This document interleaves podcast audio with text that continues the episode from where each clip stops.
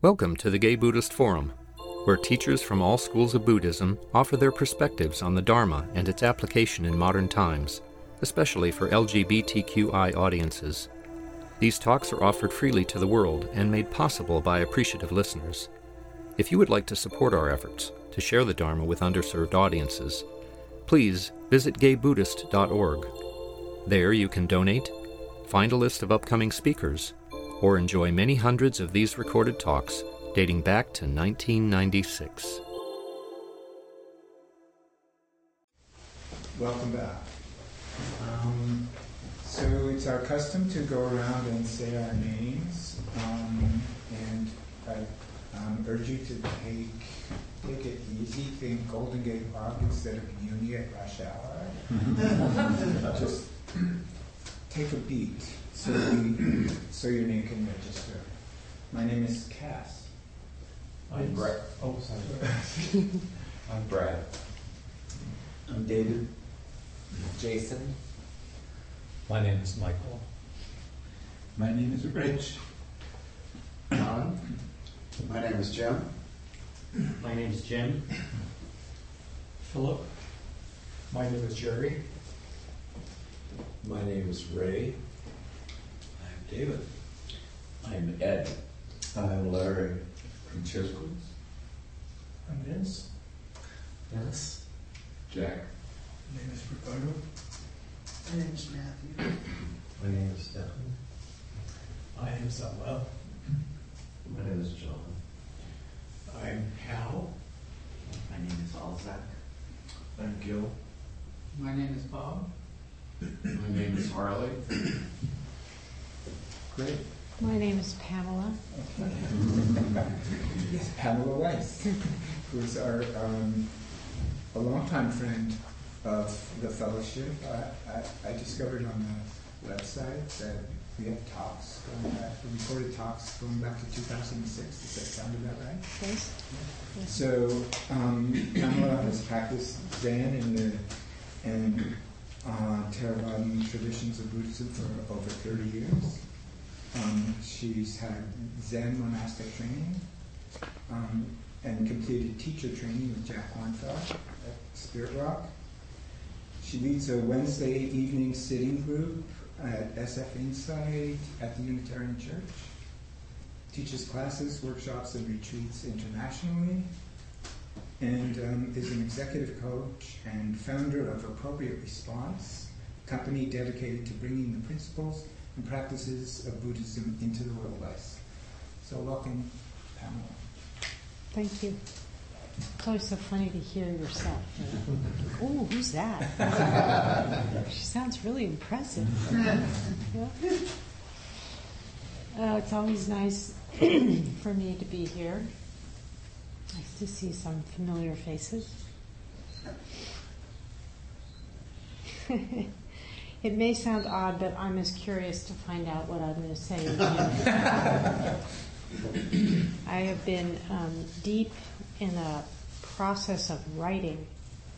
So I've been quite immersed in a variety of topics that are kind of a blend of Buddhist teaching, stories from the life of the Buddha, memoir, etc. So um, there are a few of the themes from that that I'm hoping to bring forward, weave, share, and engage in some conversation and dialogue with all of you. And I think if we start at the beginning, there's a question about why we practice. What brings us to this? And as I share a bit about my own experience and a little bit from the life of the Buddha, just to invite you to really reflect for yourself. What is it that um, brings you today? What is it that's brought you? Uh, what are the, the technical Buddhist term is? What are the causes and conditions that have come together to have you here this morning, and to have you interested, engaged, to whatever degree it may be true for you in Buddhist teachings, practices, principles.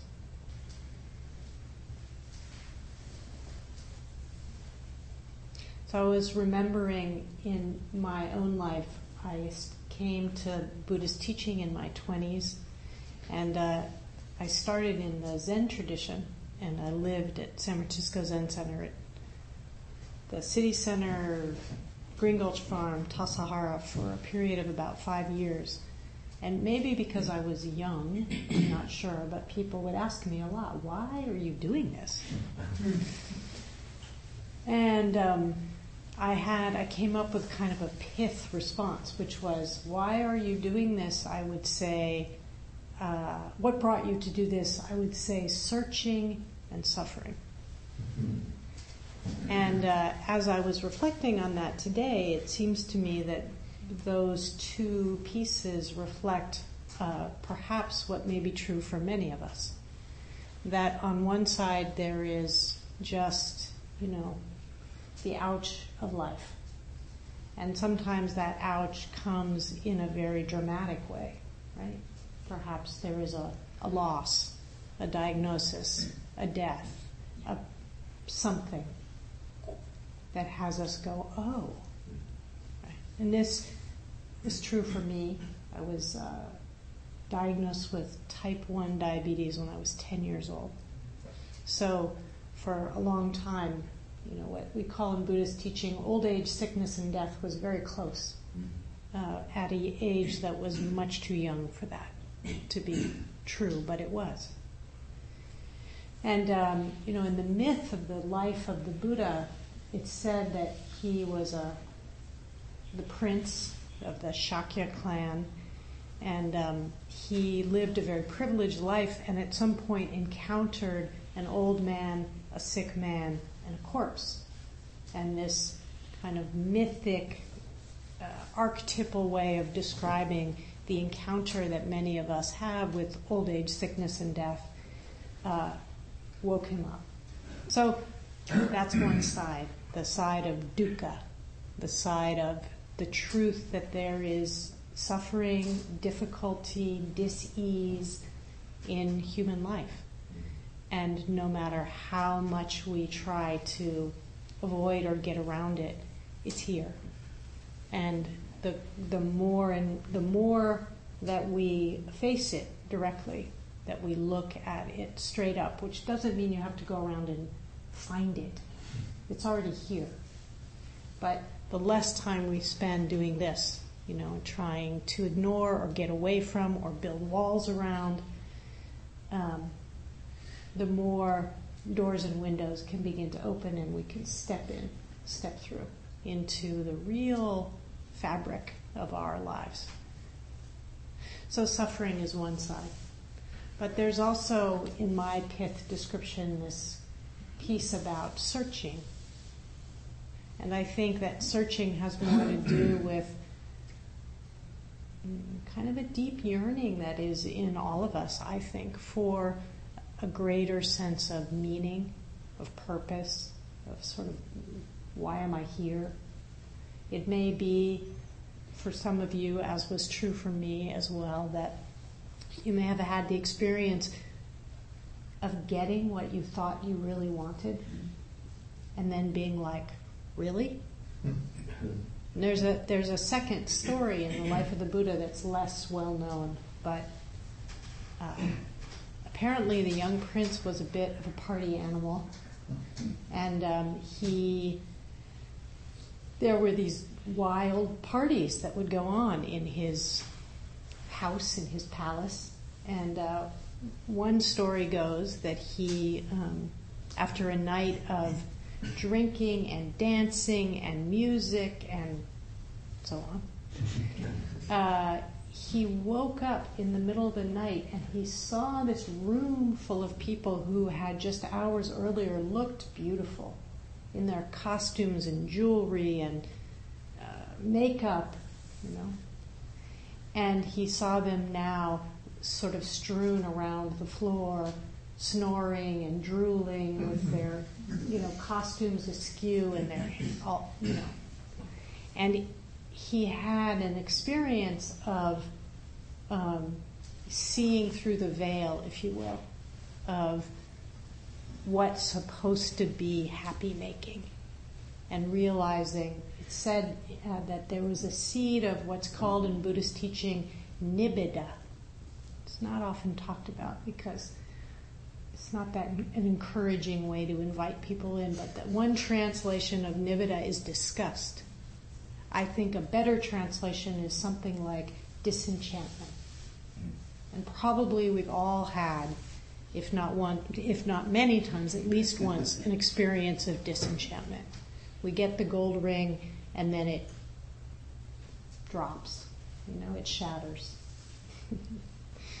Remember um, when I got married, I had the experience, I was pretty young also, and I had the experience some months or maybe even weeks, but soon after being married, of um, going to a friend and saying, in, in quite a lot of distress, I thought getting married would make me happy. and I really did. I was that naive, right? and um, fortunately, I didn't believe that so fully that I did what many of us do, which is, oh, there must be something wrong with this one, I'll go get a new one. what I recognized was, no, this is how it is. That the things out there that we reach for don't offer lasting happiness. That's not where it's found.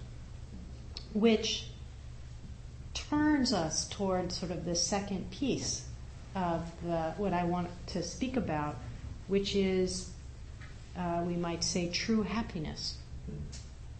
So we have these two terms, nibbida, which is a kind of disenchantment, and nibbana, or nirvana, or waking up, enlightenment, awakening. It's a little bit taboo to even talk about it. But I think that whether we talk about it or not, many, many of us carry some kind of, often not very well thought through, uh, idea, idealization, fantasy about what it means to wake up. So I'm not claiming to know, but I thought it would be interesting to share some of what it says in various teachings. And as I speak and tell some of these stories, again, to listen for what might feel true or resonant for you. Awakening is really, in many ways, the premise and the promise of the Buddhist path. And so it's a bit odd in a way that we kind of don't talk about it too much. And in, you know, what does it mean in San Francisco in 2018 in a world in which we have the boom of, you know, kind of secularized mindfulness practice. We have uh, meditation practice and Buddhist teaching infused with, you know, neuroscience. Um, all of which has done enormous amount to make the benefits of the practice much more accessible, much more widely available to many, many people. Um, and also runs the risk of kind of chopping off the potential of the practice at the knees. And so this is today I'm speaking in this in a bit uh, in about this as a bit of a corrective, right? So I think it is maybe useful to start with um, uh, what awakening is not. So, and this is a way of kind of pulling forward our ideas that we may be carrying overtly or covertly, consciously or unconsciously. And I think that for many of us, we imagine that waking up is somehow going to create, I don't know what, like a 24 7 happy place where everything is just good. I don't think so fundamental to Buddhist psychology, understanding Buddhist understanding of who we are and how the mind works and how life itself is, is this very simple but potent way of understanding that every moment of our experience is colored, we might say, by what's called a Vedana, V E D A N A. which is, means a feeling tone. And there are just three. we keep it simple. There's pleasant, there's unpleasant, and there's neutral. So I think neutral means neither pleasant or unpleasant. Neutral, I think, kind of flies off the radar for most of us, meaning we don't notice neutral experience. We, or we call it boring. That was boring. That means maybe it was neutral. Um, but mostly we just don't notice. We do notice, however, pleasant and unpleasant, don't we? And our noticing is not passive. Right? There is a habitual kind of reactivity that happens for us, in us, as we are bombarded moment by moment by pleasant, unpleasant, pleasant, unpleasant, right? So the habit is pleasant experience. Could be an external experience, a beautiful sight, a sound, a smell. I recently got a little dog and I've been walking around in Golden Gate Park in the mornings and the evenings and it's stunning, glorious, beautiful sight, sound, smells, right? So pleasant. It can also be internal. You may have a pleasant sensation, a pleasant thought, a pleasant fantasy, a ple- like that. And all of those things, pleasant, like, want, grasp. That's kind of how it goes. Pleasant, like, want, grasp. As soon as we get to grasp, it's not pleasant anymore. It's not. We've actually lost contact in a way with the direct experience. But that's how that that's habitually how it goes. Kind of simple and you can check this out in your own experience, right? More. It can be gross, you know, like one chocolate chip cookie isn't enough. 16 mm-hmm. now it's not pleasant anymore, right? But it can also it can also be very subtle. You can begin to notice how you think you're in charge but actually the psychophysical system that you are is constantly tuning itself toward looking for pleasant experience. And the flip side, which is avoiding unpleasant, right? So the other main flavor of experience is unpleasant. Unpleasant, don't like, don't want, get away. So wanting, avoiding, wanting, rejecting, denying, wanting, grasping. So if you see this as me seated going want, get away, want, get away, we think, most of us, our fundamental delusion in a way as human beings is that we think if we just get all of the good stuff and we get rid of all of the bad, meaning unpleasant stuff, then we'll be happy. But that's not how it works. Because moment by moment there will be pleasant and unpleasant. And if we follow that strategy to its end, and you, you know this in your own experience, right? I know this in my own experience. You don't get happy, you get tired, like exhausted right? Because what are we doing? We're going. There's a there's a a gross and sometimes if it's not even gross, it's a subtle reverberation. Want, don't want, want, don't want. Grass, push away, grass, push away. And then we wonder, why am I so worn out? Right. So that's not it. I have an old colleague who used to call it, we all have in our mind this idea of the island where it all works out.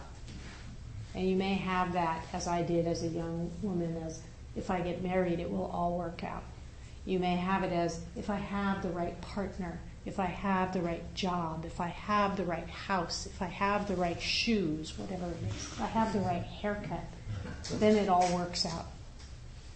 And if you don't have it, then you can keep imagining you'll get it. If you get it, then you can have the disenchantment of, I got what I wanted, and it's great, but it's still not. There's not a sense of true or lasting happiness. Because pleasant and unpleasant doesn't last. That's part of the nature of our experience. It's coming and going all the time, which is why we get so tired. There's not a, you know. And many of us imagine that if we are awake, if we get enlightened, if we practice meditation, that somehow this is one of the other fantasies, we'll just get to flip that switch and be on cruise control. Through life. Nothing's bothering me anymore. It's actually not a great uh, thing to strive for. Right? That we want, that's not what waking up means. Waking up means actually being able to be here for all of it, not to be kind of numbed out. And some of us have a fantasy also that, I don't know, I've had on this for a long time, that if I just, then there'll be some kind of like thunderbolt experience, right? And everything will be different. And there are stories of people who wake up in that way, and many of them lose their minds, either uh, for a short period of time or a long period of time after. Because waking up experience is a, is a shift in perspective. It's a re, radical reorientation. And if that happens in a thunderbolt kind of way, it's actually can be very disorienting and unsettling. And again, you all probably have in your own lives experiences of being disoriented, unsettled, having things turned upside down. And it's usually not pleasant. Sometimes it's really good, right? It ends up having the cards shuffled, as it were. You know, the deck thrown up in the air and landing can be really good, but we don't like it. Right? So there is some complexity here with this.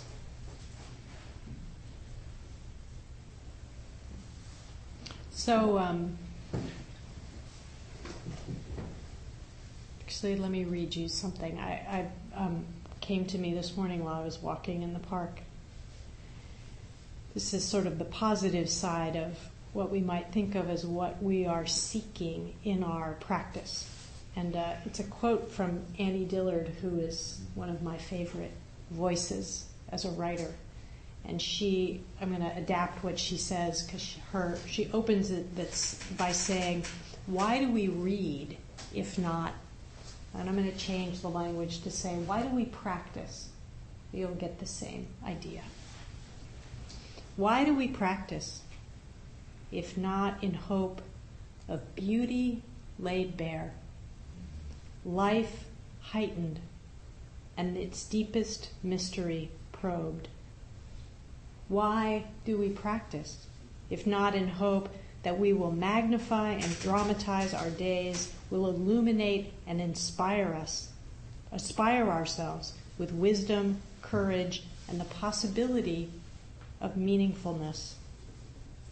And this will press upon our minds the deepest mysteries, so we might feel again majesty and power.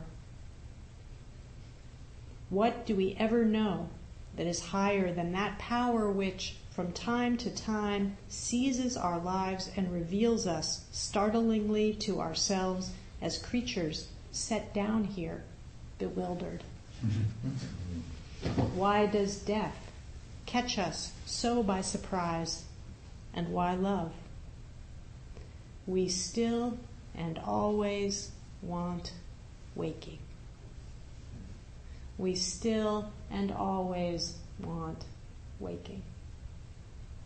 So beautiful, pointing us to a sense of what's possible for us as human beings, to have our life itself laid bare, to open ourselves to beauty, to uh, illumination, to mystery.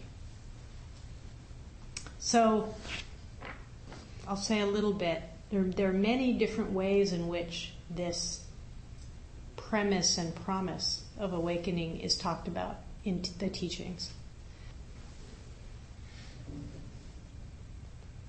So, one really simple way it's talked about is that what waking up looks like is the absence of what are called the three poisons greed, hatred, and delusion. So we might say, in relation to what I was saying before about wanting and not wanting, that that reverb goes away. That there's a stilling. It doesn't mean we don't want and not want. What it means is that we're not driven around by it. That we can feel the wanting come up, we can feel the not wanting come up, but we don't have to be compelled to act based on that. There's a beautiful um, uh, old Chinese poem called the Xin Xin Ming, and uh, the translation of it is something like the mind or heart of great faith. And some of you may know the opening line originally of this poem was translated as the great way, the path, the practice. The great way is not difficult for those who have no preferences. Wanting and not wanting, wanting and not, those are our preferences, right? But there's a wonderful retranslation that came some years later. So the same guy who translated it the first time took a second pass at it. And the second time he retranslated it to read, The great way is not difficult for those who are not attached to their preferences. In other words, your preferences aren't going to go away. Mm-hmm. Pleasant and unpleasant experience is not going to go away. The question is, are you caught in it? Is it like flypaper or Velcro, or can you maintain a sense of freedom right in the middle of that hmm. and go, yeah, wanting, feel that. Yeah, not wanting, feel that. To actually have it rather than have it have you. Very different experience. One of the other ways that uh, awakening is described as so the one side is the absence of these of greed, hate, delusion, the absence of our attachments to our wanting and not wanting.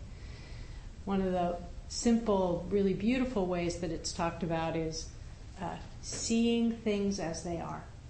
Just a clear, simple seeing. Or as uh, the Zen master Suzuki Roshi, who founded San Francisco Zen Center where I practiced, used to say, it's seeing things as it is.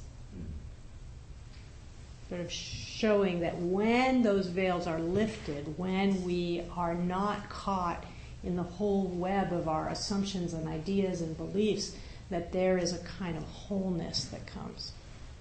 That there's a falling away of the felt sense of me over here and you over there, and it's us. We're in it together, seeing things as it is. And what do we see?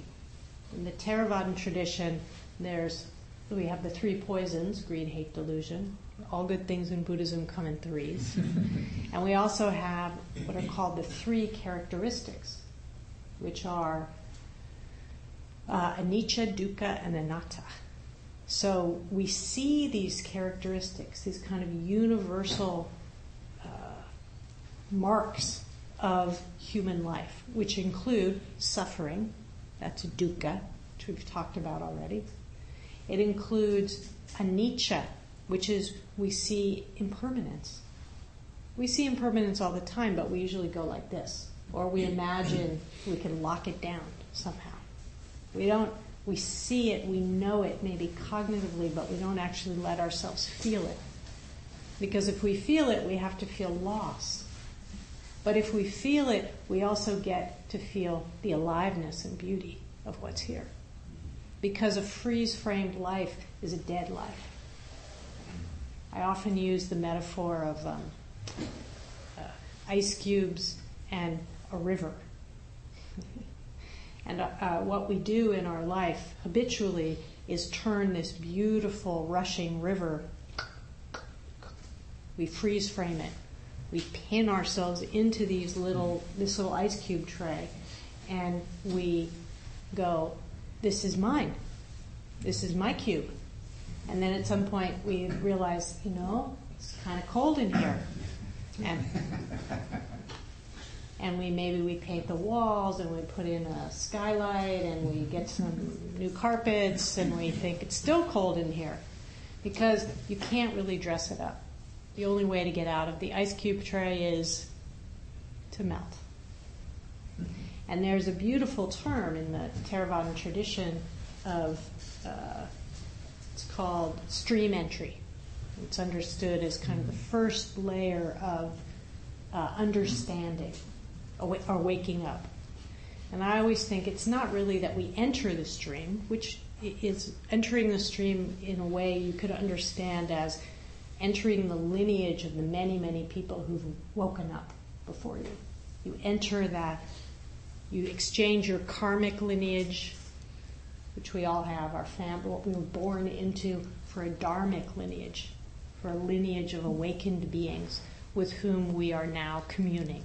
Right? So that could be an understanding of what it means to enter the stream. But I also think more viscerally, it's like, no, we become the stream, right? We unfreeze frame ourselves so that we become more fluid, more alive, more vital, we're freed up in this way.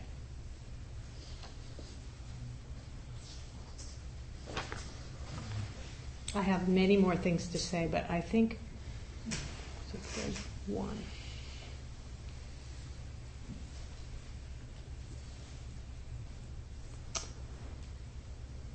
There's a beautiful opening line from a guy named Ben Okri, who's a, uh, I think, Nigerian writer. And uh, he wrote a book called The Hungry Road. And he, the opening line of the book goes something like this He said, In the beginning, there was a river. And then the river was paved over and became a road. But because the road was really a river, it was always hungry.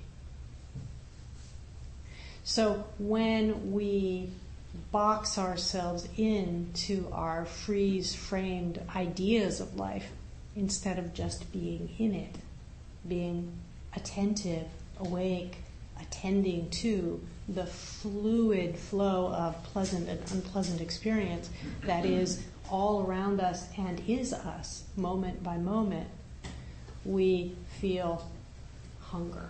We feel the suffering of the ouch part of life, and we feel a sense of wanting something, right? and we spend so much time looking to fill that wanting in all the wrong places, as the Buddha did. It's part of the deal.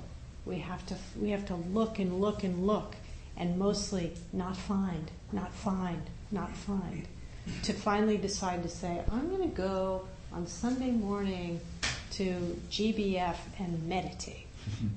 And then we can turn our meditation into another thing we're going to get. What Trungpa, uh, Chogyam Trungpa called spiritual materialism. We can turn it into another getting. But ultimately, this, we're not going to get anything. It is, as in the metaphor of melting, it's all about letting go. And it's not like you have to let go of your house and your friends and your money. No, it's letting go at a much more fundamental level. It's letting go so that we can be here to show up for this moment, and this moment, and this moment.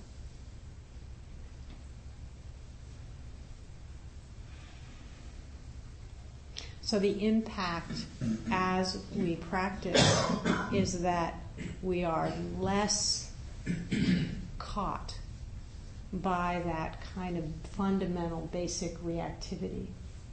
And we can rest more and more in this completely mysterious, in some ways, unnameable, unspeakable awareness. And the beauty of that, that is who we really are. And as our sense of identity begins to shift from the content of what we're aware of to the awareness itself, there's a deep relaxation and a deep sense of contentment and true happiness that isn't dependent on the stuff floating through, right? You use the traditional images, the sky is like awareness, and clouds are passing through the sky. So usually we're identified with the clouds. It's like this cloud is a gray cloud and it's, I don't like it. And then this cloud is a beautiful fluffy cloud and I do like it. Right? But little by little we learn to just begin to appreciate the sky. And there's still going to be clouds. There's still going to be rain and fog if you're in San Francisco. um, but it's okay. It's okay to have experience that you like and don't like, which doesn't mean you're going to be passive.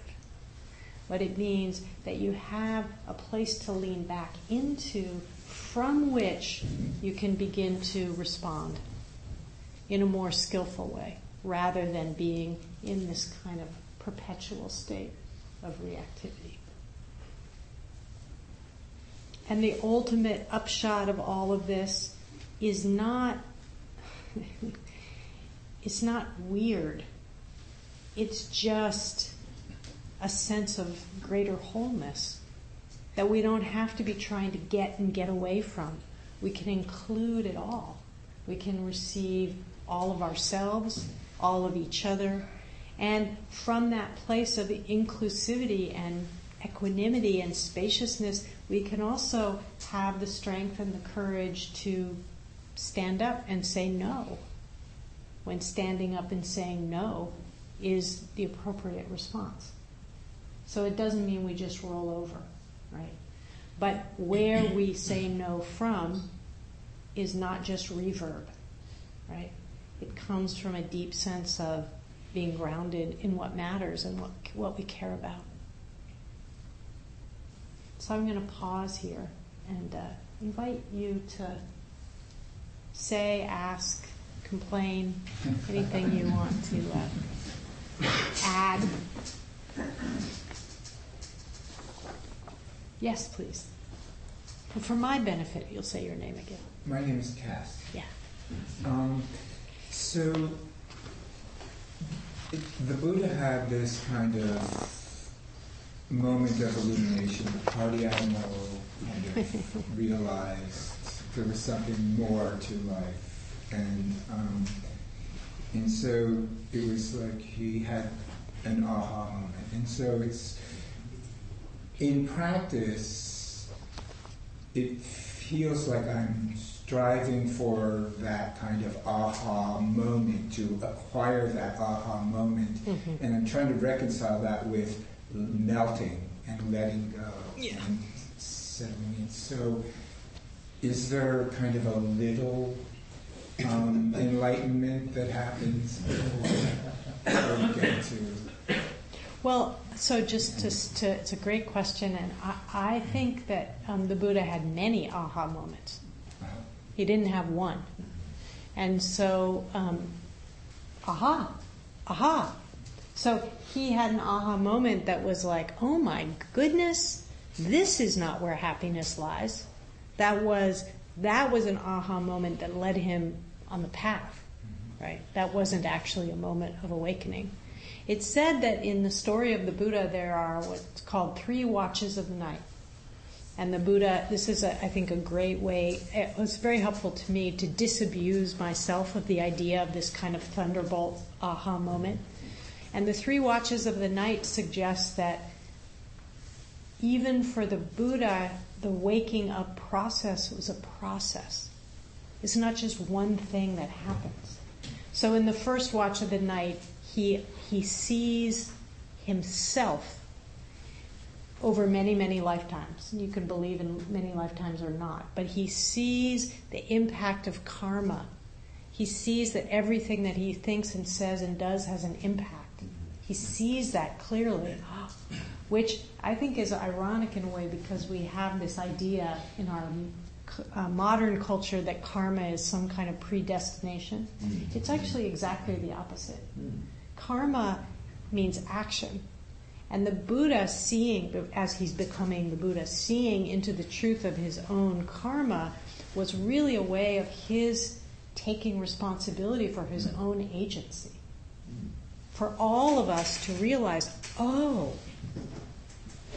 I impact what I think, what I say, what I do. It's not going to come from outside, it's going to come from my own thinking and feeling and saying and behaving. That's, a, that's an initial insight. Then he goes on to see the second watch of the night. He sees that this is true for everyone. This is a beautiful way of understanding that we may have some initial waking up or insight. And then the second part of the insight for him is really, in a way, the opening of compassion. Mm-hmm. He begins to feel a sense of, oh, it's not just me having my little awakening, but like, oh, everybody's suffering. Everybody like that. So his heart opens. And the final, the third watch of the night, is uh, seeing into what's called dependent origination. So he actually sees how it is that suffering happens, and he begins to see how it is that suffering can unhappen. And the hint, the, the turning point of that wheel of suffering and unsuffering is what I was talking about earlier, which is it hinges on Vedana. It hinges on starting to see how it is that we get impacted by pleasant, unpleasant, and neutral, and then reactively grasp and grab. And if we can start to pay attention there and not judge ourselves for it, but understand this is how it works, and then see what it's like to want without acting to see what it's like to not want, like you have a pain in your knee. What is it like, even for 10 seconds, to just hang out with it instead of reflexively trying to get away? It's an example, right? And as we begin to see the truth of that and embody it in our own life, it's not that we become sort of masochistic and want to be in pain or that we deny ourselves pleasure but we aren't run around by those in the same way that we were. We find a, a sense of freedom right in the middle of all of that. So I don't know if that is helpful, but it's quite. I have a teacher who once said it shouldn't be called awakening; it should be called awakenings, and that's a nice way to hold it. Yeah, yeah. Thanks for the question. Yeah. Hi, Jason. Jason. I find this uh, awakenings idea um, parallel to what Joseph Campbell says about a life that actually that the call to adventure happens continuously. Yes. yes. And if you actually respond to that, then your life will always be. That's right. You know, awakened or adventurous or. Yeah. Yeah, I mean, the, I've I've worked a lot with Joseph Campbell's map of the hero's journey, which I simplified and retitled The Human Journey. Um, and the thing that I like about it is it's a circle, right? As you're saying, you don't have one call and then it's a straight line until you get there. You have a call and then you go around this whole cycle, and then guess what? You go right back and you go around and around. But as someone pointed out to me recently, it's actually it's more like a spiral, right? There's a deepening there because we learn stuff as we go. So there's insight, there's maturing, there's freeing up as we go round and round. But if we understand that we're going round and round, then we can let go to a certain extent of that habitual belief we, we carry so inherently that there's some there there. There's no there there. But that doesn't mean that waking up doesn't happen, that maturing doesn't happen, that freeing up doesn't happen. It does. It's just not a once and done, which is a good thing. It means you get to keep being alive with the possibility of more and more and more freedom. So you have a little bit, good. There's a little more right around the corner. and when you get around the corner, there's a little more. This should be good news, but because we're so wired, I think, in the, in the flip side of what you're describing, to think there's something to get, then we end up feeling disappointed. It's kind of crazy. When hmm. actually we should be delighted hmm.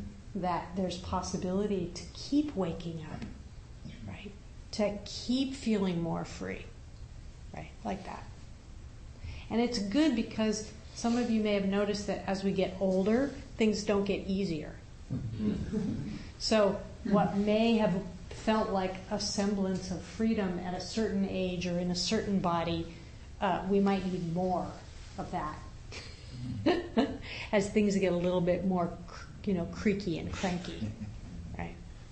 Yeah. Thank you. I'm just having another thought about the Please. idea of like um, heroes, and you know, often their stories, yes, they achieve, but then later on, like if we look at Jason, for instance, I mean, he got the golden fleece and all that, then you know, there's Medea and that transpires. So I mean, the idea of attachment, I think, comes into like, are you attached to only that one journey that what made you the hero? Right. That idea, or yep. are you willing to continuously shed? Yeah. For the next for the next journey. That's right. And keep keep going. Yeah, I mean, I think the other piece that's built into the idea of a hero's journey is that it's somehow some kind of solo event. Mm-hmm. And if we look at our own lives and we look at the life of the Buddha and we look at the, some of the other archetypes, we never do it alone. There's an enormous amount of support that we're receiving all the time. And actually, I think one of the deepest kinds of waking up we can have is to wake up to that. Mm-hmm. To recognize that we aren't some solo, you know, hero soldier marching along trying to get somewhere, that we are always in this web of connectivity. Because that's what we're waking up to. We're waking up to the the non ice cube nature of who we are. Mm-hmm. We're waking up to the being the river. But you're not the only river. Everybody is the river, right? So we're all water. We're all in this together. That's what starts to shift. That's the experience of feeling more whole and more connected rather than more isolated, more separate, more locked in. That's what freedom feels like. Yeah. Oh, in the back. I really enjoyed your teaching this morning. Thank and. Um, for some reason, there's a psychoanalyst, Volney Gay, who's culmination of his work keeps coming back to me. Mm. He said, um, neurosis is the absence of joy. Mm. And I've noticed in the Dalai Lama's writings the last few years, joy is more and more present. Would you talk about it for a moment? Neurosis is the absence of joy. Yeah, I mean, I, I would say it's something like neurosis is when we're so caught in the um, mask, if you will, of me. We're so concerned about me. It's miserable. And the um, joy comes totally count, counterintuitively in the sense to those of us sitting in the middle of the I need I I I I place. Comes with the letting go. It's the melting. It's, I mean, over and over again, you'll read in all different iterations of people talking about awakening, there's a letting go, there's a surrendering, there's not a getting. it's not about what you get, it's about what is released, and it's in that release, in that opening, in that unfreezing, that's joy.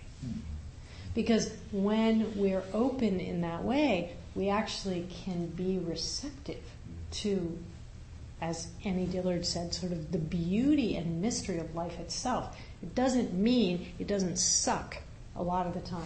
it doesn't mean there's not going to be unpleasant experience. There will. But it turns out we'll also be more skillful with that. I don't know how that works, but yeah. Thank you. I think we'll do one more. Yeah. Uh, I'm Michael. Yeah. Um, I was thinking about the idea of Buddha nature and, mm-hmm. that, and that we we are we we already are what we're seeking. Yes. And um, but that we, somehow part of the experience of embodiment is that we have we have to go on this journey to figure that out, that, that we're already home Mm. in some regard. Well, one of the great things about Campbell's map of the journey is that the journey doesn't end with awakening. So there's a call, there's a departure, there's a struggle. I always find that very reassuring that the struggle is on the map. Doesn't mean you're doing it wrong, it's on the map. Take note, right? The struggle, the awakening. That would seem like a good place to stop, right? No. Then there's the return. The return. The return is a suggestion, as you're pointing to, that we're always coming home.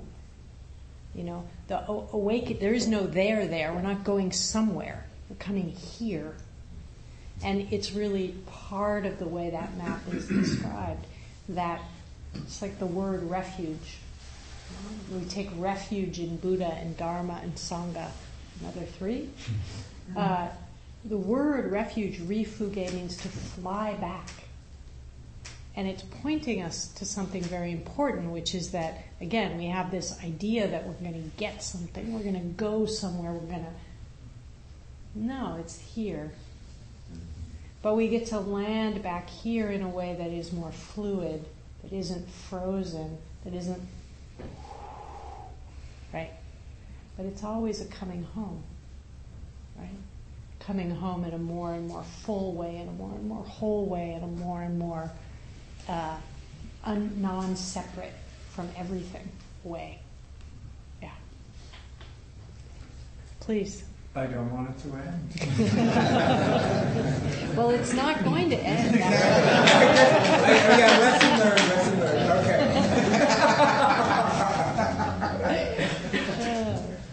Okay. okay, so, um, well, Pamela has a weekly sitting group at Unitarian Church, right? Wednesday night, 7 till 9. Come and, anytime. And um, a website, uh, appropriateresponse.com. Yep. And so, um, do we have a host today? Yes, I'm your host today. Uh, there are refreshments out there. There's hot water for tea. When you're finished with your cup, just put it in the dishwasher. Uh, at 12:30, people gather at the front door to go to lunch. Anyone's welcome. Uh, there is a sign-up sheet if you want to begin the GBF directory. And oh, Dana. Dana. Uh, all coming around the Dana Ball, suggested donation is ten dollars. Dana needs giving, so if you can't give that or can give more, give what you can. Thank you. Thank you. Are there any other announcements? Okay, so we can. Um, Who's the speaker next week? Oh, next week is Heather Sundberg, um, also a uh, longtime friend of the Sangha. She's um, completed the Spirit Rock's Insight Meditation teacher training. Um, she is the teacher for the Mountain Stream Meditation Center in the Sierra Foothills, and um, she teaches classes day longs and retreats nationally and at Spirit Rock. We were Heather and I were in teacher training together. Ah. Okay, can we? Yes.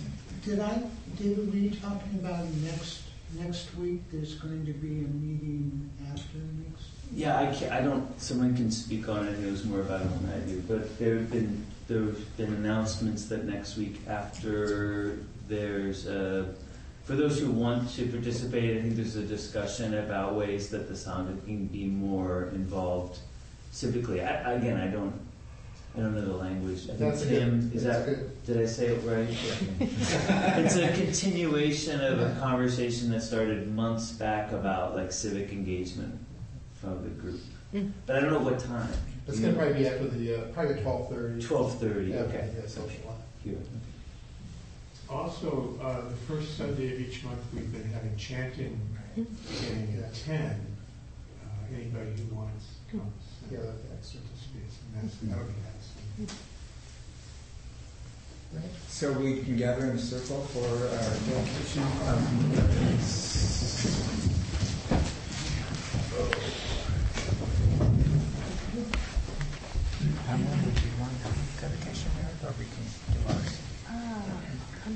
something. Okay.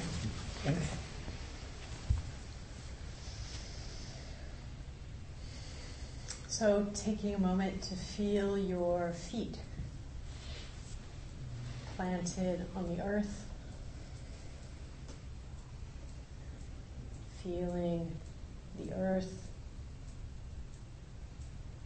holding and supporting you.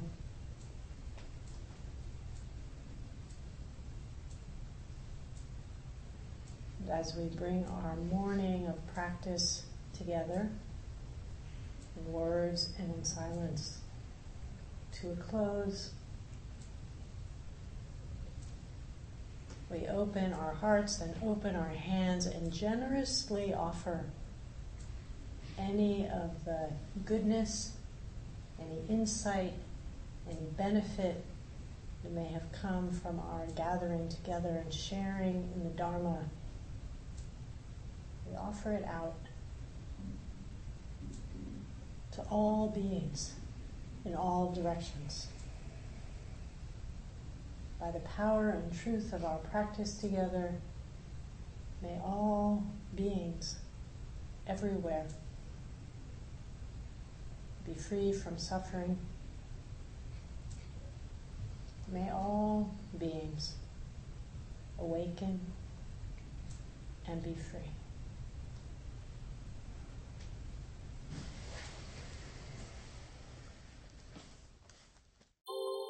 Thank you for listening to the Gay Buddhist Forum.